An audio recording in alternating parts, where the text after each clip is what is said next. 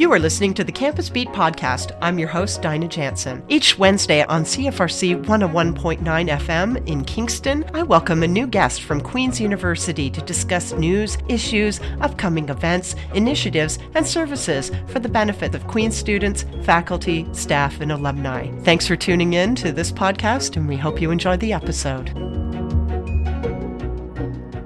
Hello, everyone. Welcome to another edition of Campus Beat. My name is Dinah Jansen.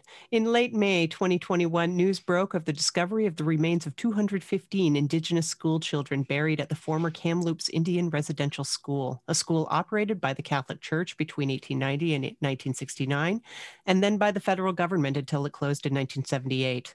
Today on Campus Beat, we are joined by Dr. Alexander Brown, a geophysicist in the Department of Geological Sciences and Geological Engineering, and also cross-appointed to physics, engineering physics, and astronomy. Dr. Brown is here to explain the technologies and techniques used in the discovery of the remains of these 215 Indigenous children. Thank you, Alexander, for joining us today. Thanks for having me. So before we launch into our discussion, tell us a little bit about yourself and your research expertise. Well, thanks. As you said, I'm a geophysicist, which means I'm working in between physics as the traditional science discipline and the Earth, which is our target. So we're using physics to understand and use signals which come back from the Earth with information about the structure and the material properties of the Earth. So we can, in principle, apply this to any type of target, from small scales at the size of a burial to continental scales or planetary scales. Wow. So this is the advantage of using physics, which has different types of signals, which physics makes available to us to sense the Earth or other planets. And that's what intrigues me, to be able to do research and make discoveries in different aspects, from finding burials to understanding if we need the moon in order to have life on Earth, which is another project, to tracking turtles. So all of those projects use geophysical signals to learn something about the targets. And we call them targets, but of course, it really depends. It could be a person, an ore body, or hydrocarbons, okay, or water. So it doesn't matter to us. What matters is, can we receive a signal from the ground, which helps us to understand what is in the ground, where is it, and does it change over time? Thank you so much. So before we move into specifically the technologies used in the discovery of the 215 Indigenous school children, I think we can maybe take a moment to contextualize a bit. And while I recognize you were not in Kamloops yourself last month, I wonder if you can talk about the discovery there and how the school actually came to be surveyed and how a geophysics team and the technologies used came to be on the site and who was doing the surveying. Yes, so I'm not familiar with the details. I know that there was a team which used ground penetrating radar, and this is often the go-to technique in order to find archaeological artifacts, burials in the subsurface, in the shallow subsurface. So it is a logical choice to use ground penetrating radar to do that. And there is several university groups available which do these type of archaeogeophysics, is what we call the discipline, the sub-discipline. And there are several industry or companies, providers of GPR surveys. It's the market for ground penetrating radar surveys is not as large as for seismic surveys. And that is simply because the targets are not as valuable as oil and gas. I see. But nevertheless, we have increasingly more value in understanding the shallow subsurface. So it's a technology which develops over time and is becoming more critical the less space we have to build things, to store things, to extract things. So the shallow subsurface is more or less becoming a part of our world, right? We need not only the surface to live on, we need also whatever is underneath our feet in order to continue living, getting the resources that we need for our daily lives. So to go back to that tragedy, the site was known as a residential school. So we have a number of parameters which we can assume. We're not interested in a depth of 50 meters. So we already have constrained our target to the top 6 feet, let's say. And that limits the number of methods we can use. We need the resolution in order to resolve the targets, in this case burials, which means we need a signal which has a wavelength, which is similar to the scale of the target. Maybe some of you have seen Jurassic Park, the first movie, and they're digging up dinosaurs in this Nevada landscape. And they have this technique, and I think it's seismic or radar, I don't know what they call it. And on the screen, you can see the individual skeleton, the individual bones of those dinosaurs in that geophysical image. And that's science fiction. That's complete nonsense. This is not possible. So I want to take the audience away from thinking this is possible. So what we can do is we find disturbances of certain material properties in the ground. If you create a burial, you dig up the ground, and then you put the dirt back in. And this dirt is now in a different composition, in a different density, with a different compactness. And that allows us to send a signal through that material, and we get a different response back. So which depends now, maybe on the compactness, maybe on the density, but most important, it depends on the moisture level. So if you plant new plants in your garden, you dig out a hole and then you put dirt back in. This dirt now is able to store more water. It has higher porosity. It can store the water, which is then a different target to our signals than the compact, low porosity soil around it. So if we send the signals through this, we can find where did you disturb the ground.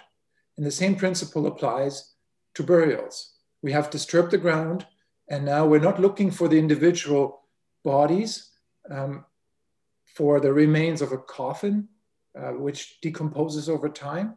We're looking for the disturbance in the ground.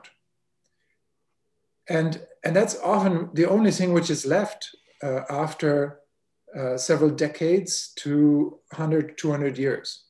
And that's about the time we can address here in North America. Thank you for that. I do understand that there are several technologies still used, specifically 3 types of geophysical search methods that are being used. Can you break them down a little bit for us as well? What are these 3 types of methods that are being used in this type of search? Yes. So, as I said, we need to find a signal which has an interaction with our target. So our target dimension is 6 feet down, maybe 6 feet in every direction. And in there, we want to find a burial size target. So we would need to look for a wavelength, which is similar. So a wavelength of a signal, which can interact with our target dimension.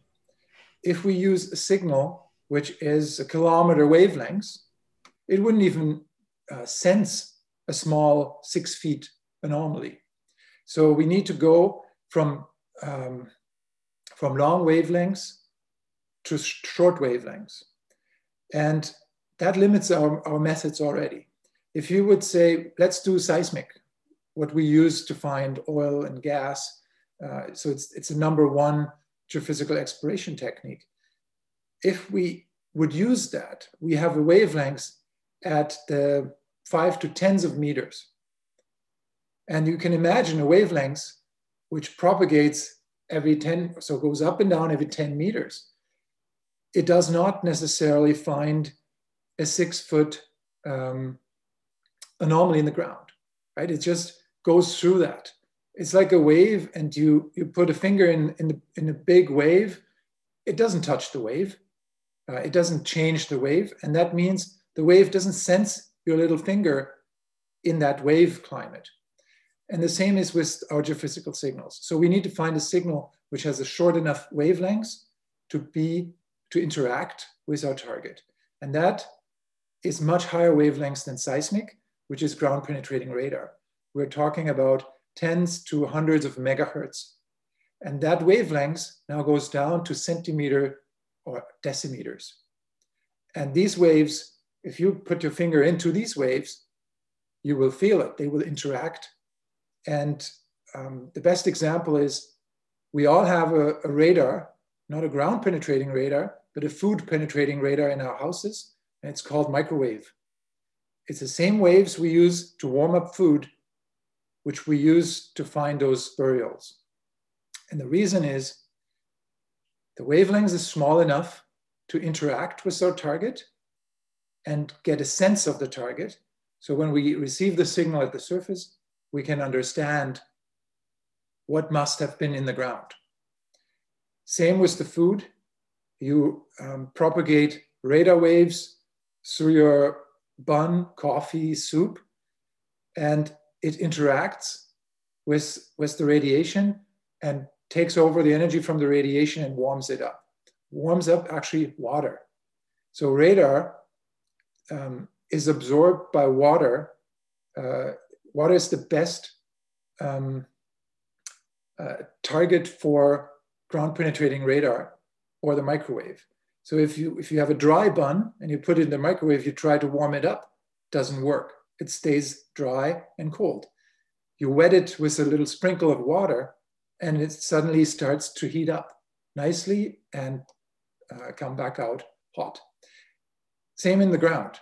If you now would add some water to your target and it absorbs that water, it becomes a very visible target for us. So let's go back to the soil properties, compactness, porosity, and moisture content. Let's say you have a cemetery and you have some burials which you just put in place, and then it rains and you come 2 days later, the soil is still moist, but in some places it's more moist than in others. And it's exactly where you had put down your burial because the soil is more porous and it stores more water.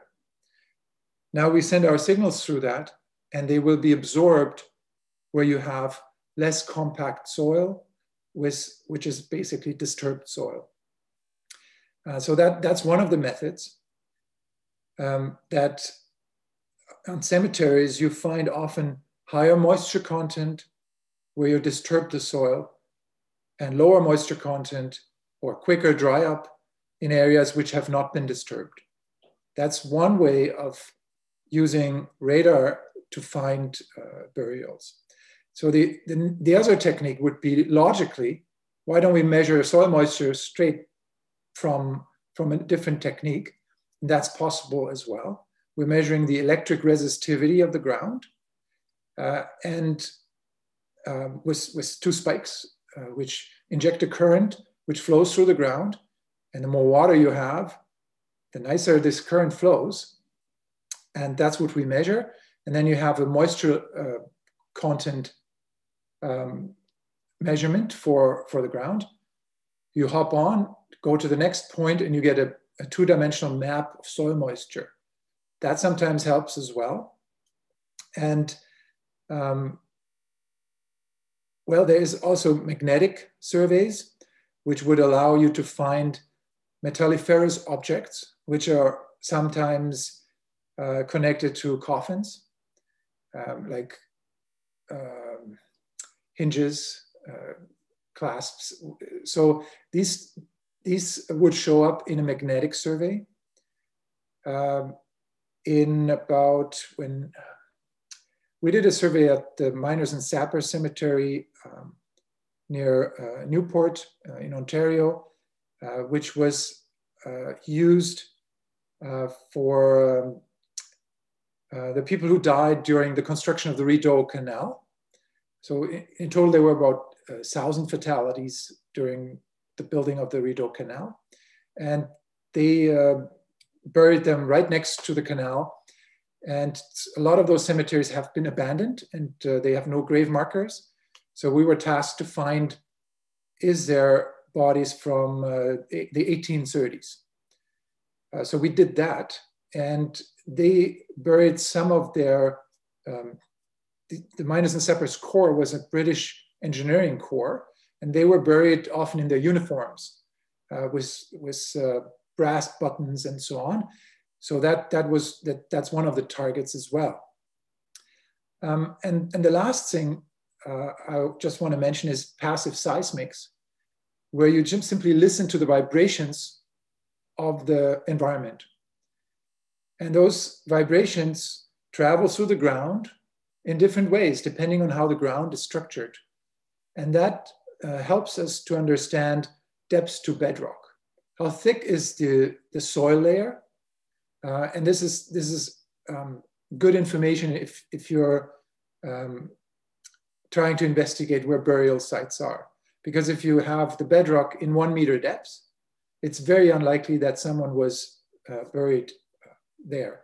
So these are just some of the geophysical techniques which apply. By far, ground penetrating radar is the #1 technique for that. So there's no question, this is the first choice. The other things are more academic. They're often not applied because the return of your invested time is not always significant. Okay. So let's hear a little bit more about the accuracy of these systems. Are they 100% effective? Unfortunately, not at all. Okay. So, and I'm not saying this to discredit my discipline, but let me rather explain why that is. We all know how medical imaging works, more or less, right? Some of us have received medical imaging procedures.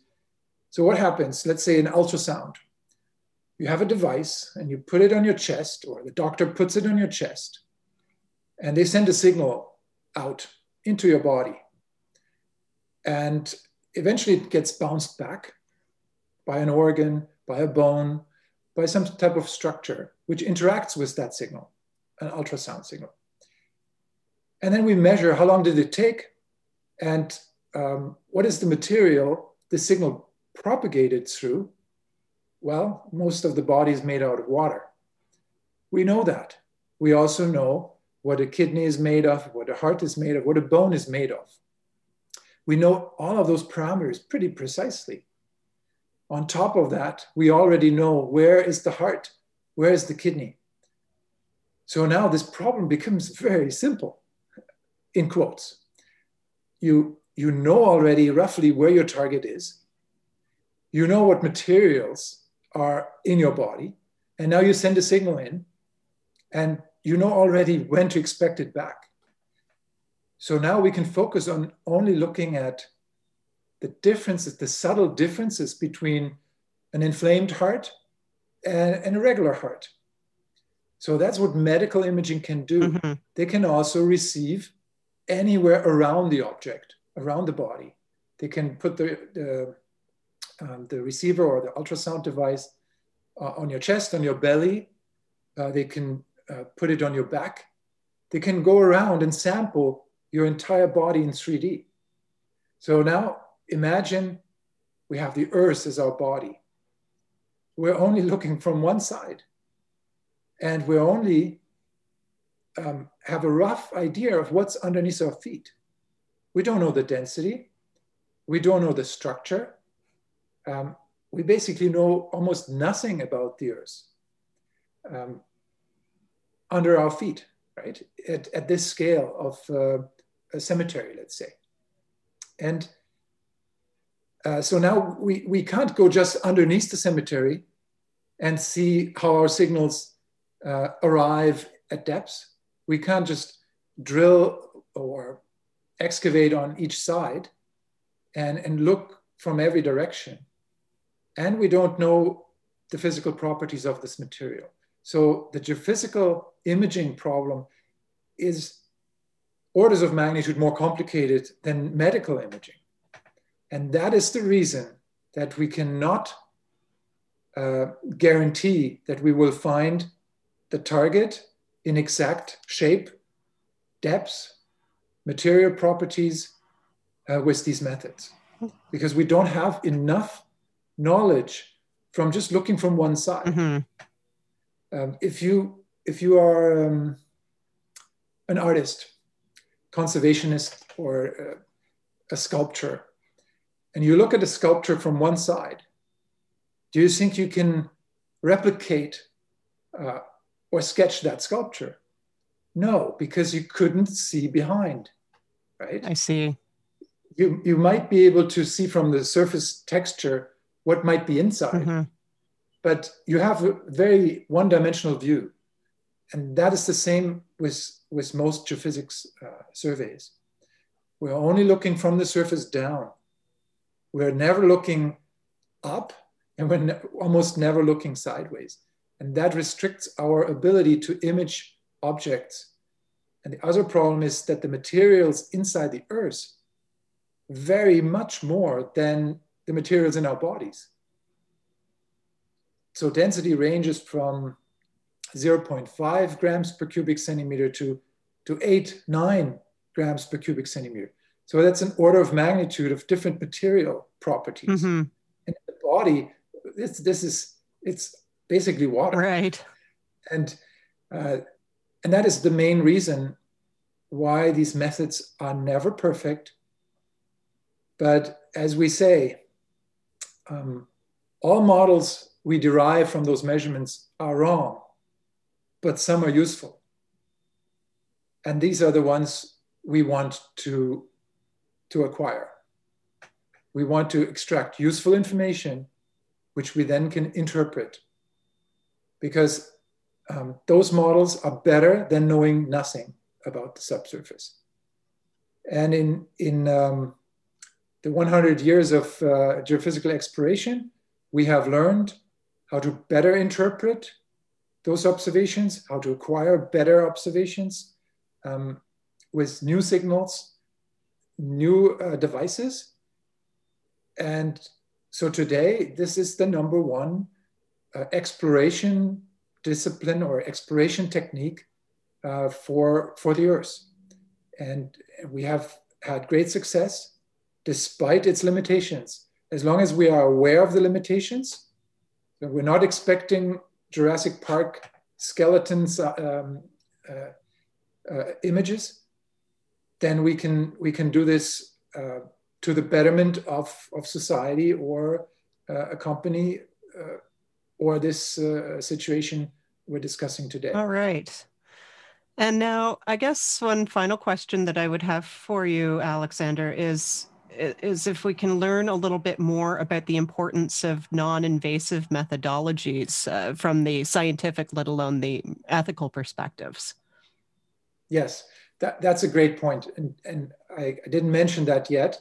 So thanks for bringing this back to the non-invasiveness is critical at so many sites. And of course, a burial site, you're not even allowed ethically or legally to dig into a cemetery, to dig deeper than 25 centimeters or 10 inches. So in your backyard, if you want to dig deeper than that, you need a permit. So we're not allowed to dig into the ground without someone recording this and giving you permission. And of course, at a cultural site, you cannot just dig holes and excavate human remains or even artifacts. Right? This is all regulated. And that's why we cannot just drill and look for ourselves. So that would be an option, just dig a hole and see what's there. Mm-hmm. So we don't always have validation from seeing it with our naked eyes. So all geophysical techniques try to be non-invasive.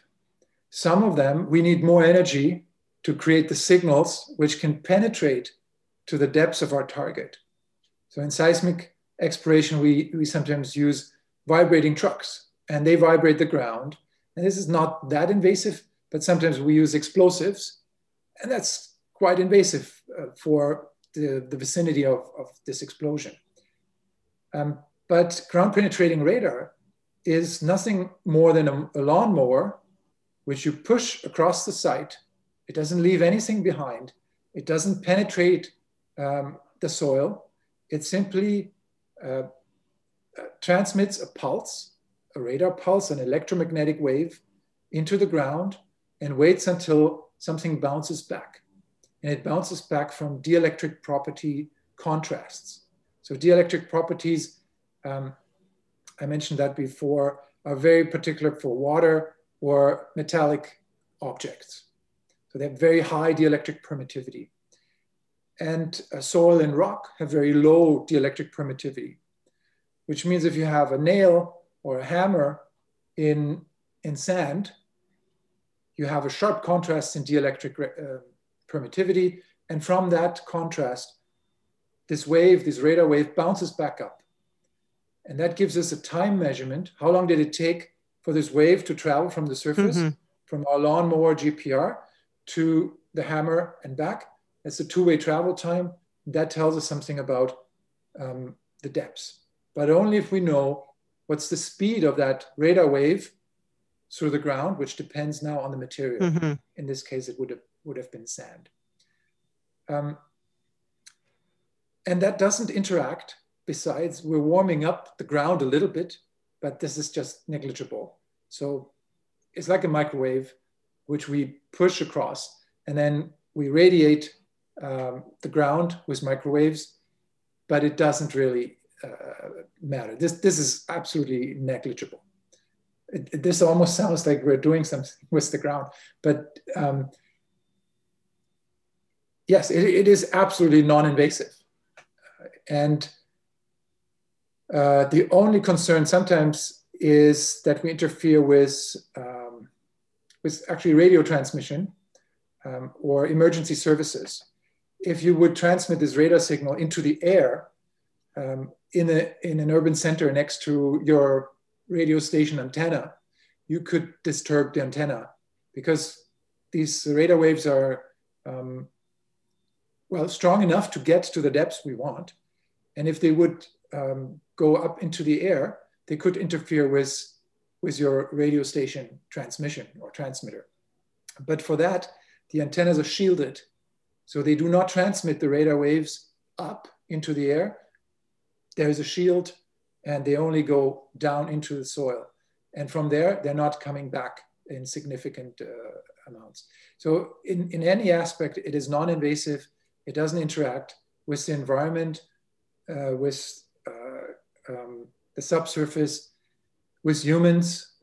It's a safe technology, and I think we need that, because in any cultural setting, you do not want to get there with the shovel and or with a signal which disturbs something.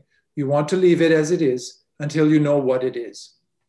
Okay, thank you very much. Appreciate that. All right, so our time has come to an end. Thank you very much, folks. We have been chatting with Dr. Alexander Brown about the science and the techniques and the technologies used to understand or used in the discovery of the remains of 215 Indigenous children and their applications as they can be used in other sites around the world too. Thank you very much for your time, Alexander. It was very fascinating to learn about these techniques. We really do appreciate your time. Thank you very much.